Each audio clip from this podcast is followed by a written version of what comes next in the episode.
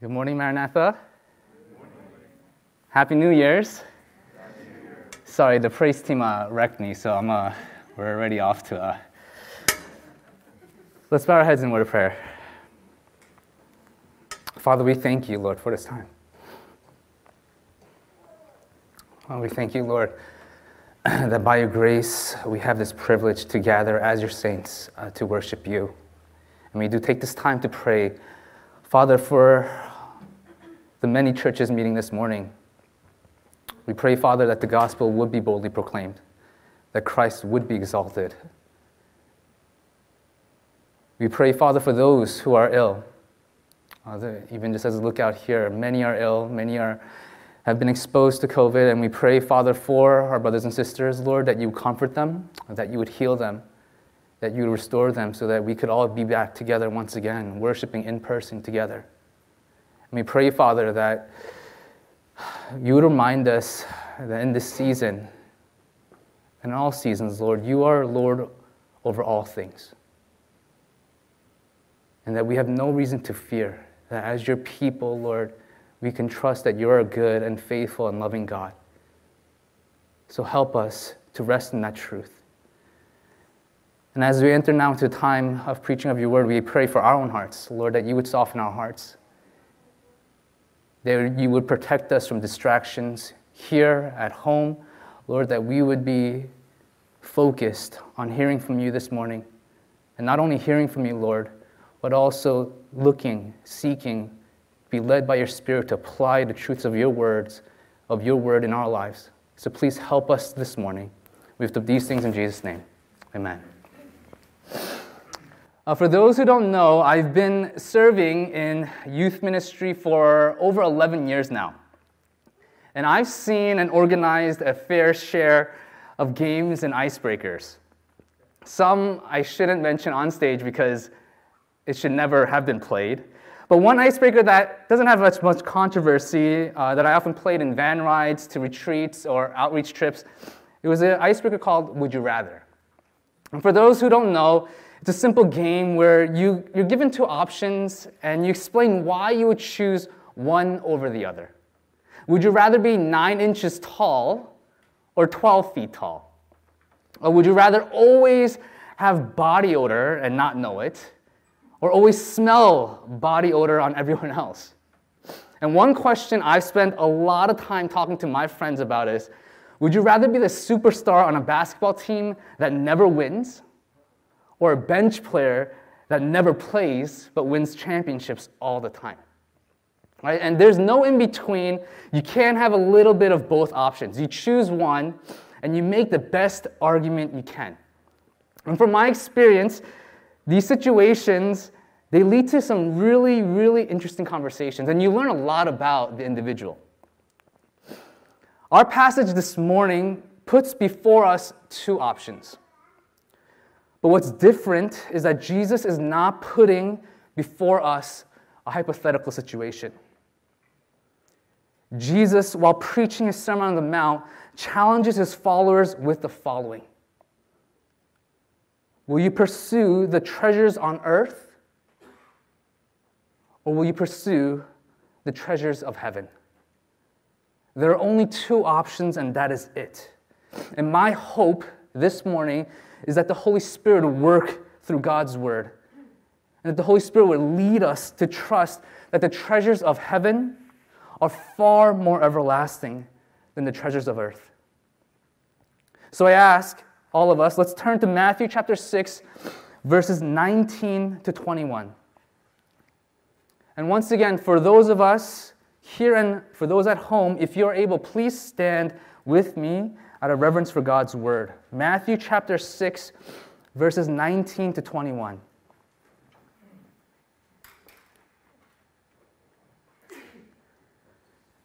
Do not lay up for yourselves treasures on earth where moth and rust destroy and where thieves break in and steal.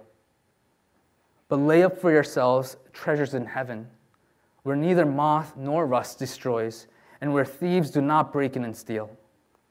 For where your treasure is, there your heart will be also. This is the word of God. You may be seated. Now, the first verse in our passage presents us with the first option. Do not lay up for yourselves treasures on earth where moth and rust destroy and where thieves break in and steal. And it's important to note that the Greek word for lay up and treasure are the same word. And one commentator writes that the way the ESV and many versions translate verse 19, it often softens Jesus' command here. In the Greek, it's a present active command. So this verse could be more accurately translated stop laying up for yourselves rather than do not lay up for yourselves. And even better, stop treasuring for yourselves treasures on earth.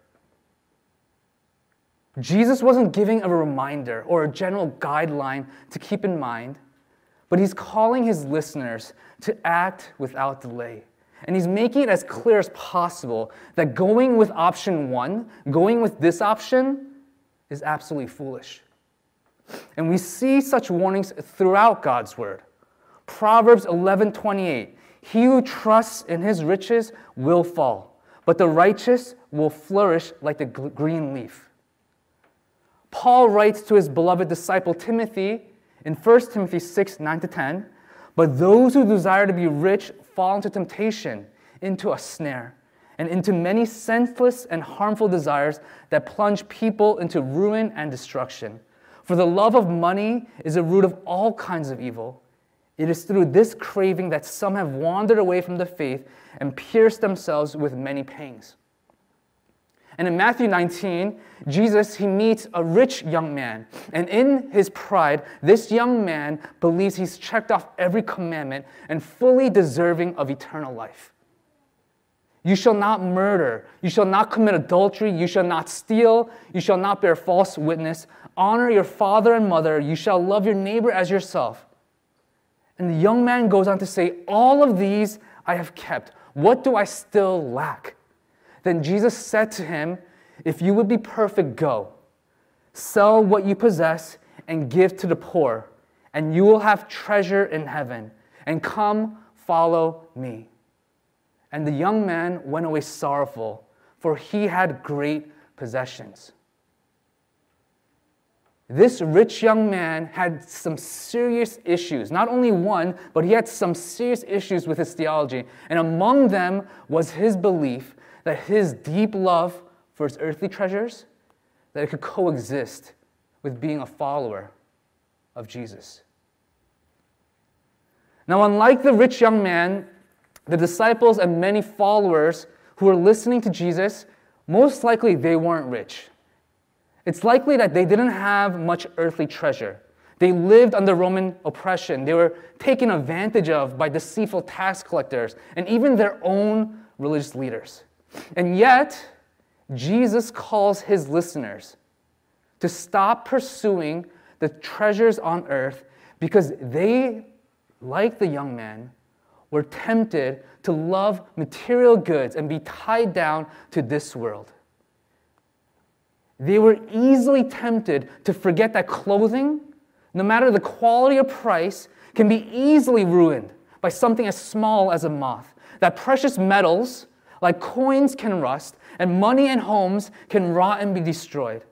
That even the most pre- precious objects in one's home, it can be easily broken into and taken away by thieves.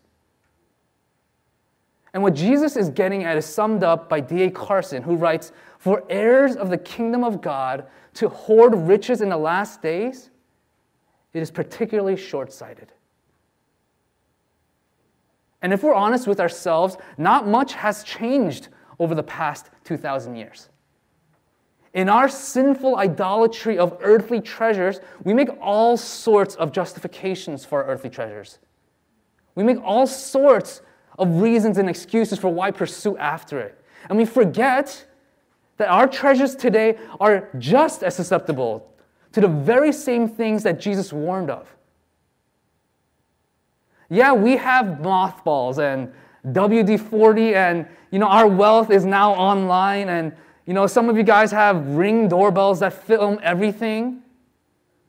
But all of these things, all of these technologies, it doesn't change the fact, it doesn't change what Jesus was teaching his followers. And it's this these things don't last. We can do all that we want, but these things do not last. Just over a week ago, there was news that two ancient shipwrecks were discovered off the Mediterranean coast. And the archaeologists, they were absolutely amazed to find hundreds of silver and bronze coins that dated back to the mid 3rd century. And they also found over 500 silver coins from the Middle Ages.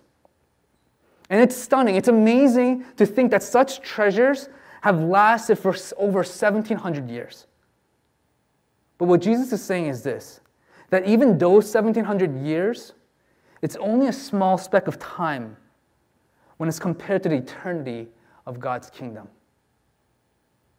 It's a small speck of time when it's compared to the eternity of God's kingdom. So Jesus wants to make really clear that this first option is foolish. So stop treasuring the treasures of earth because it won't last. It's not worth it. Stop because the Lord ultimately offers treasures that do last.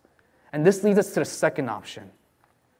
And we read in verse 20 lay up for yourselves treasures in heaven where neither moth nor rust destroys and where thieves do not break in and steal. Whereas the treasures on earth won't last, the treasures of heaven, they do last. Now, Jesus isn't teaching us to stop working or to give up what he has graciously given us. Right? When we look at God's word and we see Proverbs 6, 6 to 8, it commends the example of an ant who works hard to prepare her bread in summer and gathering her food in the harvest. And believers are to live with such wisdom. And in 1 Timothy 4 3, Paul encourages Timothy to teach others to enjoy the good things that the Lord has given us. And in 1 Timothy 5 8, it calls the believer to work and provide for loved ones. And if he doesn't, he has denied the faith and is worse than an unbeliever. Work is good. And we can use these treasures that the Lord has given us for everlasting purposes. For the Jewish audience, treasures in heaven was a very familiar phrase. It was found in a lot of their literature, and they believed that they were storing up treasures of good and eternal significance by doing good on earth. But what many of them failed to understand was that standing before them was the King of heaven who came to establish his kingdom on earth. Right before their eyes, was the promised Messiah who was sent by God the Father, the one that all of the Old Testament pointed to. And as we see at the end of chapter 7, these crowds, they were astonished. But they merely saw Jesus as just someone who spoke with authority, unlike the scribes. I think, like these scribes, we are quick to forget that Jesus is the King of heaven. And because we forget that He is the King of heaven, we are so quick to go after earthly treasures and to lay aside this command, this, this great promise to lay up for ourselves treasures of heaven. But, brothers and sisters, I want to remind you of this great truth. This King of heaven, this King Jesus, he is currently seated at the right hand of God. And Jesus, he didn't get there through power and might. He didn't get there through wealth and status. It was through humble obedience to his Father's will.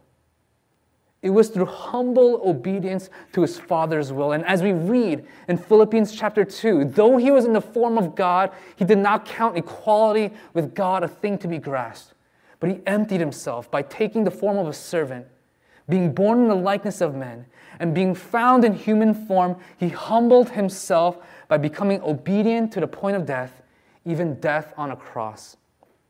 Therefore, God has highly exalted him and bestowed on him the name that is above every name, so that at the name of Jesus, every knee should bow.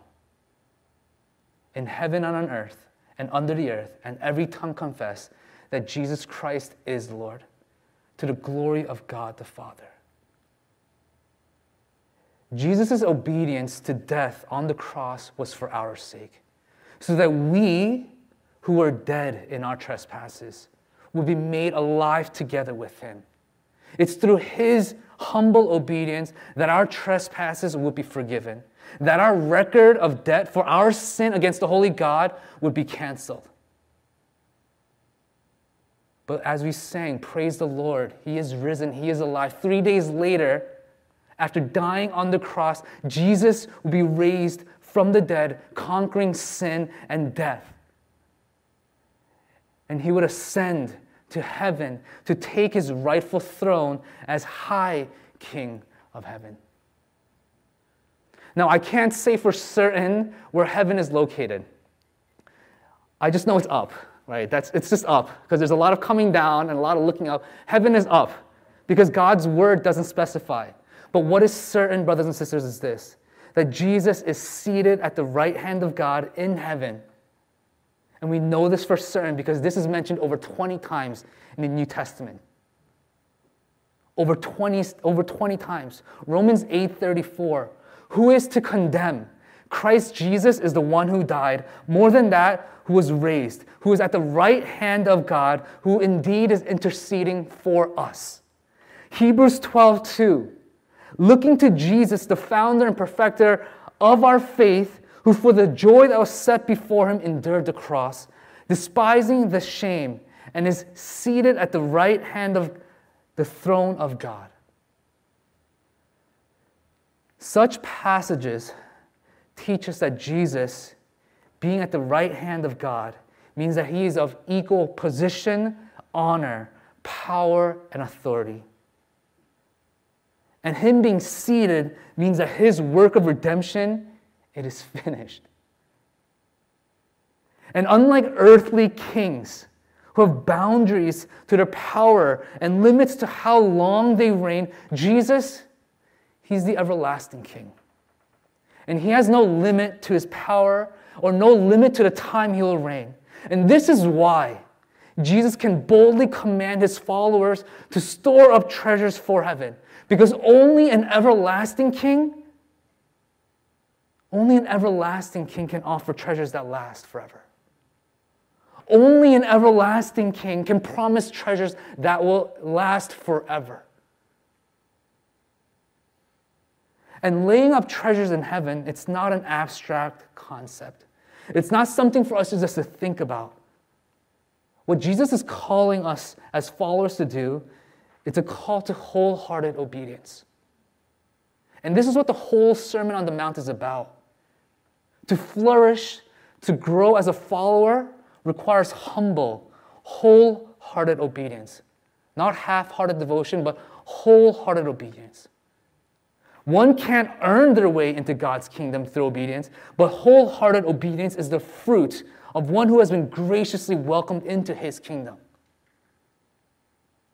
And throughout the sermon, Jesus teaches us how citizens of God's kingdom are to lay up treasures in heaven. We are to stand firm when persecution comes. We are to forgive when we've been wronged. We are to love our enemies. And these are just a few of the many examples that Jesus gives for how we are to store up heavenly treasures that last forever. And these are the two options that Jesus lays out. And we read in verse 21 For where your treasure is, there your heart will be also. This word treasure, I mentioned it's the same word as lay up, these, this, this word treasure comes from the same root word in Greek that means to fix our eyes, to give our attention to. And I think it's fitting because we fix our eyes, we fix our hearts, we give our attention on to what we treasure. And what Jesus is saying here is still so true today. The things that most that we most highly treasure and occupies our heart it's at the center of our mind, our emotions, our will. And the most valued treasure, it will control the whole person's direction and values. It's how all of us work. John Calvin writes If honor is rated the highest good, then ambition must take complete charge of a man. If money, then forthwith greed takes over the kingdom. If pleasure, then men will certainly degenerate into sheer self indulgence. Where our treasure is, that is where our hearts will be. Now, I don't want anyone to walk away this morning believing that they can will themselves into pursuing these treasures of heaven. Because the reality is that for us, or for those of you who are not in Christ, for those of you who aren't, who aren't believers, your desire, and scriptures make very clear, your desire is to rebel against the King of heaven. You have no desire in you to long for the treasures of heaven. And while I say the stern warning, I do also share good news with you. The good news is that the grace of God that makes alive one's heart to the King of heaven and the treasures of heaven, it's freely offered to you. It's freely offered to anyone who comes humbly. And it is only by grace through faith in Christ that one longs and pursues for the treasures of heaven. So I plead with you, for those of you who are not believers, come. Come to Jesus, turn to Jesus, and repent. Long for the treasures of heaven that last for all of eternity. For those of you, for my fellow brothers and sisters who have professed Christ as Lord and Savior, I leave you with three applications. And I've been praying that the same grace of God that saves us would also sanctify us as believers. Number one, treasure the King of Heaven. Several weeks ago, Pastor Andrew Matheson from Scotland, he preached on Revelation 1. And encourage us to turn our eyes upon Jesus. He, I was going to try to do his accent, but I can't. To stare, stare, stare upon Jesus. And Maranatha, it begins here. And it has to stay here. And it ends here because it's about Jesus. And I've earned this reputation. Uh, I'm the resident crybaby on staff, right? And I'll tell you, I'm not ashamed, but I want to explain. One of the reasons I often cry is because when I'm sitting there with you guys, standing there with you guys, I picture Revelation 4.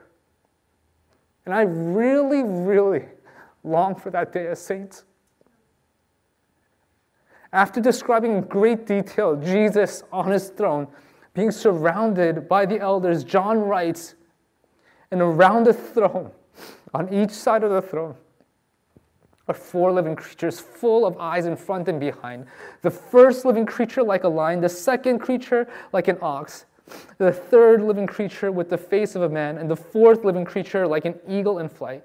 And the four living creatures, each of them with six wings, are full of eyes all around and within. And day and night they never cease to say, Holy, holy, holy is the Lord God Almighty, who was and is and is to come. And whenever the living creatures give glory and honor and thanks to him who is seated on the throne, who lives forever and ever, the 24 elders fall down before him who is seated on the throne and worship him who lives forever and ever. They cast their crowns before the throne, saying, Worthy are you, our Lord and God, to receive glory and honor and power. For you created all things, and by your will they existed and were created. I guarantee you that none of those living creatures or elders will ever think, you know what, this king, he ain't that glorious. I can also guarantee you that when we join in this worship, we won't be wondering, let's go back. I really miss my treasures on earth.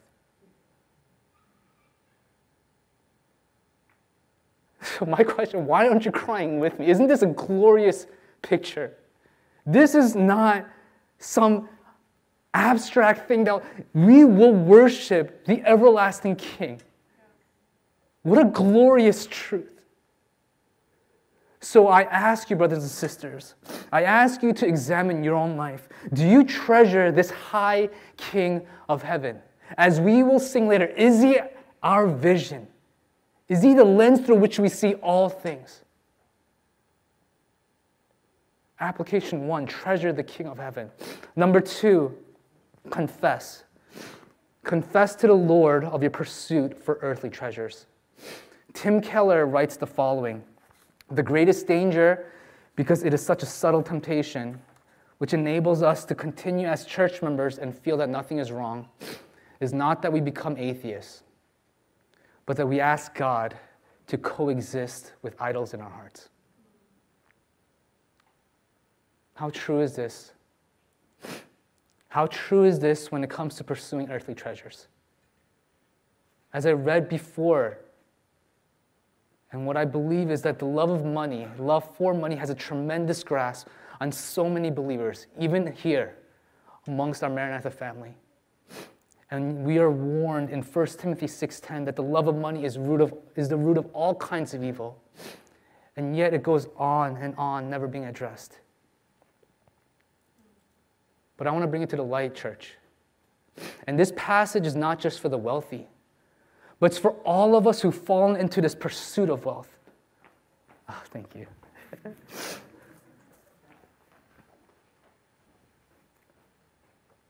it's for all of us who've fallen into this pursuit of wealth, for the treasures on earth. It's for those of you who think, you know, I'll just work really hard for the next 30 years then I'll have the last 15 to 20 years to myself. I'll just do whatever I want. For those of you who think, you know, I deserve these earthly treasures. You know, I, I deserve everything I've been through, as hard as I deserve this. Or for those of you who wonder, you know, if I just had a little bit more, things would be good. I can't count the number of times I've driven by. There's a New Jersey Powerball lottery sign on Route 4 above the new Chick fil A across Riverside Square Mall, right? And I drive by that sign, and immediately, wow, 320 million? That'd be nice. right? Every Sunday, I play ball and I drive back on Route 4, and I see that sign. I'm like, ah, that'd be really nice. And I have to slap myself. Wake up.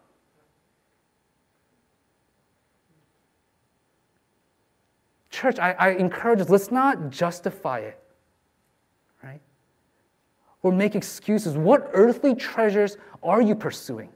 In what ways have you encouraged, knowingly and unknowingly, your children, your friends, your coworkers to long more for the treasures on earth rather than the treasures of heaven?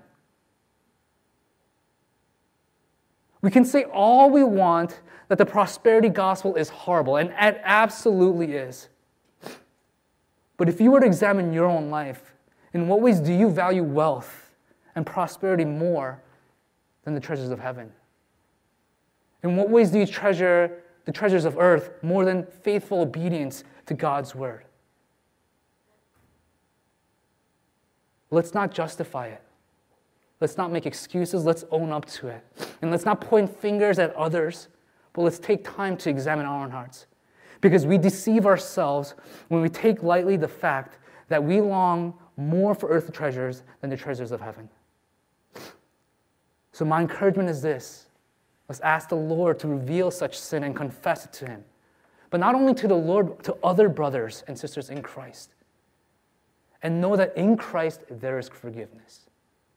Know that in Christ there is sanctification.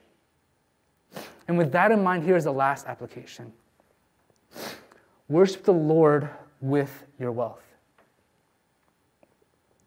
One commentator writes that we can either worship wealth or we can worship the Lord with our wealth. And I don't think it's a coincidence that what follows shortly after a passage is a call to not be anxious. Worshipping wealth, treasuring the things on earth, will inevitably lead to anxiety.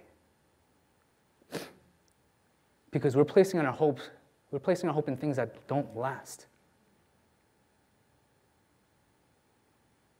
So I ask you, church, how will you worship the Lord with your wealth?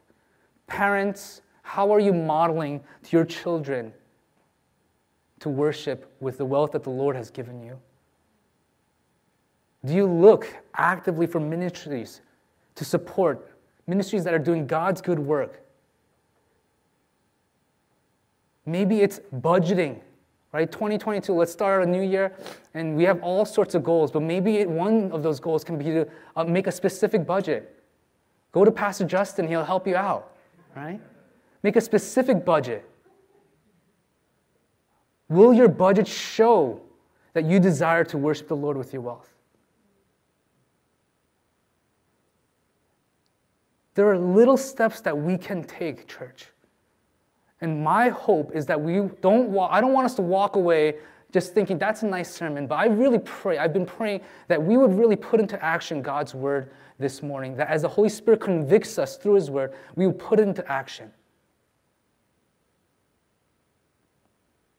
Let's remember that we worship the Lord who came not to be served, but to serve.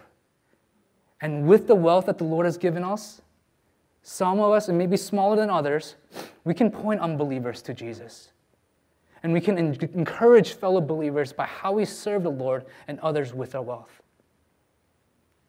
So, to close, listen to Paul's exhortation through Timothy to the saints in 1 Timothy 6 17 to 19.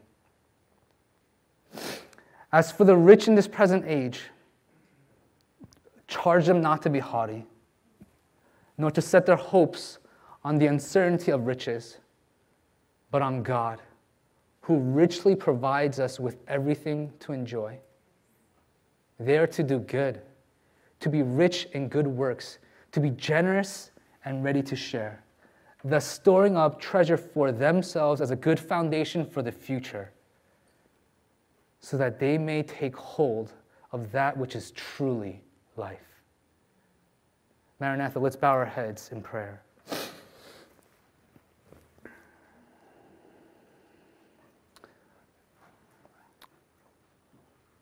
Our Father in heaven, your word says, If then you have been raised with Christ, seek the things that are above, where Christ is, seated at the right hand of God.